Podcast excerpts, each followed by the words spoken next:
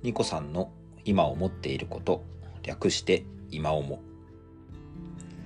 どうもニコさんです。この番組では私自身が見聞き経験してきたことをベースにしたちょっとした生活や仕事の工夫ハックみたいなものを話したりこれから行っていきたい興味持ったりしていることを取り留めもなく思うままに話していきます。はいということで72回目3月13日の収録ですいつも聞いていただきまして本当にありがとうございます今回はキントーンのプラグインを使いこなす時に気をつけるべきことについてお話をさせていただきます。えー、プラグインのですね、テーマについては、他の、えー、音声配信の方でもお話をさせていただいたりもしましたし、えっ、ー、と、ここで気をつけるべきことで話すですね、CSV を、えーと、扱うみたいなことについても、あの、第50回ぐらいでですね、お話をしておりますので、よろしければそちらもバックナンバーでお聞きいただければと思います。まあ、今日はですね、えっ、ー、と、まあ、キントーンのプラグインを使いこなすときに気をつけるべきことっていうところにメインテーマを置いてお話しするんですけども、そこであの CSV っていうのは非常にね、あの、重要なファクターになってきますのでね、そこの辺も、あの、お聞きいただければと思います。今日お話しする、まあ、気をつけるべきことっていうところでお話ししたいのは2つですね。えっ、ー、と、まず1つは先に CSV のお話にしようかなと思うんですけども、えっ、ー、と、いろいろですね、均等の標準機能でできないことをプラグインを使って実現しようということってたくさんあるんですよね。主に私がよく使うのは、例えばその関連レコードで表示させるところについて、なんか表示させてるんだったら集計もしてほしいよねと。例えばレコードが何件あるのかとか、その中で表示されている数値のフィールドを合計して一体いくらなのかとかいうことをね、させたいということ思いついた方って結構たくさんいらっしゃるんじゃないかなと思うんですが、これ均等の標準だとできないんですよね。関連レコードで表示したものを計算するっていうのはなかなか標準では難しいというところなので、そこを補填してくれるプラグインがあったりします。まあ、例えばですね、あの、有名どころでいくと関連レコード集計ですね。まさにドンピシャだと思うんですけども、そういったものを実現してくれるプラグインがあったりします。あの、使用期間があったりとか、もちろんね、購入してずっと使っていくということもあると思いますし、サブスクのサービスとかもあったりするのでですね、初期費用のあの投下が難しい状況についてはランニングコストに変えていくなんていう選択肢もあるんじゃないかなと思います。という、まあ様々なね、プラグインがあるわけなんですけども、これらのプラグインはどういう形で実装されているか。えっ、ー、と、ユーザーがですね、まあ、ノーコード、ローコードを意識できるように、あの、そういった拡張機能については、ふんだんなプログラミングがされているわけなんですよね。ま、よければですね、キントーンのあの、デベロッパーポータルとかもね、あの、見ていただくと、プラグインの作り方なんていうのも書いていたりしますので、興味ある方はね、ぜひご覧いただければと思いますが、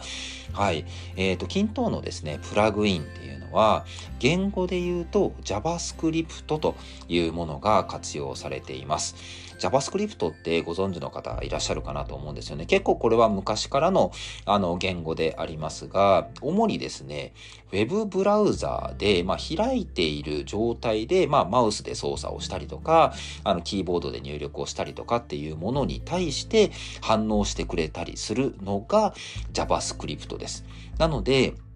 目の前で自分が作業をしていることを前提とした、えー、反応するプログラムというふうに私は読み替えて理解をしているつもりです。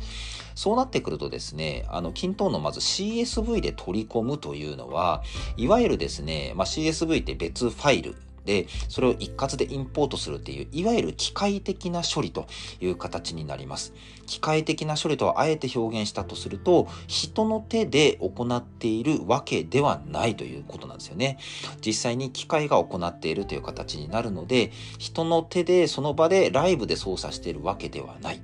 はい。この、ここを強調している背景、ご理解いただけましたでしょうか ?CSV をインポートしたりとか書き出すといった時に、プラグインは基本的に反応しないと覚えておいてください。はい。私が多用するプラグインの中で、文字結合プラグインというものがあります。通常であれば計算フィールドとか文字列1行フィールドの自動計算機能をですね、使って文字を結合したりするんですけども、はい、あの標準機能であればしっかりね、あの連動してくれたりするんですけども、プラグインを使って結合させているっていうようなものっていうのは CSV を入れただけでは反応することはありません。はい。っていうところからですね、プラグインを実装していて、あたかも自動に入るようになっているであろうというものを一括で操作したいっていうものあると思うんですけども、CSV の読み込みの時にプラグインは基本的に動かないというふうに思っていただけると、あの、この後、CSV のね、インポートをした後に何をしなきゃいけないのかっていうものが見えてきたりすると思いますし、インポートするときに何を気をつけなきゃいけないかというポイントも見えてくると思います。はい。大事なこと一つ目は CSV の取り扱いの時は、プラグインは反応しないことが前提というところを覚えておいてください。もう一点はですね、これはプラグインだけではなくて、外部連携サービスと、えっ、ー、と、使うときですね、キントンをつなげるときに非常に重要になってくるところなんですけども、フィールドコードを変えてしまうと、えー、連携が崩れてしまうというところがあります。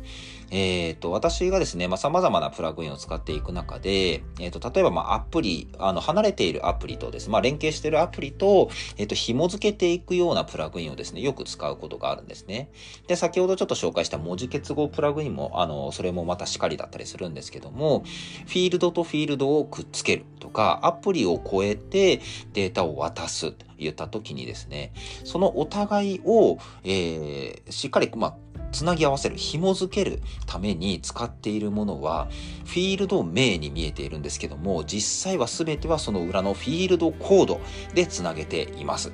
はい。ですので、例えばもうその連携をするようなプラグインの設定をしたときに、えー、フィールドコードを変えていなかった。あ、後でちょっとフィールドコードちゃんと整えないとな、みたいな形で、あのフィールドコードを後で変えてしまうってなると、プラグインの設定が外れます。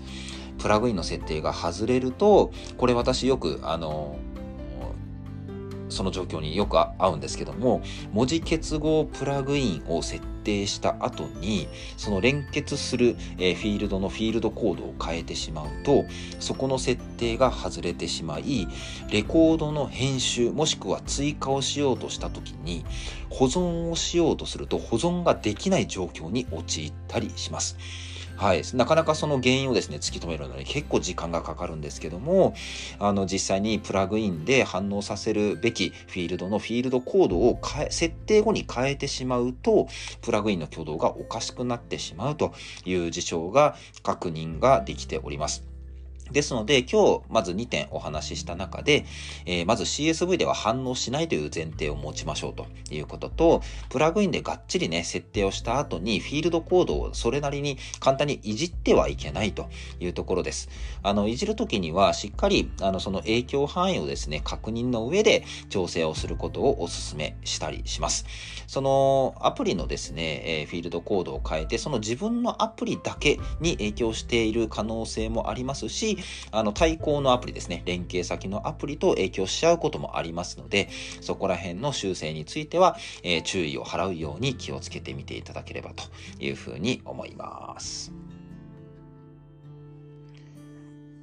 はい。ということで、今回はですね、キントーンのプラグインを使いこなすときに気をつけるべきこと、まあ、第1弾としてですね、あの、2つのポイントがあるよということについてお話をさせていただきました。少しでも参考になれば幸いです。個人にしても団体にしても、できるのひらめきに出会えるような働きかけをしていきますし、もしこの番組をお聞きになられた方が、おっと思っていただけたのであれば、とても嬉しいです。それではまたいずれどこかで、バイバイ。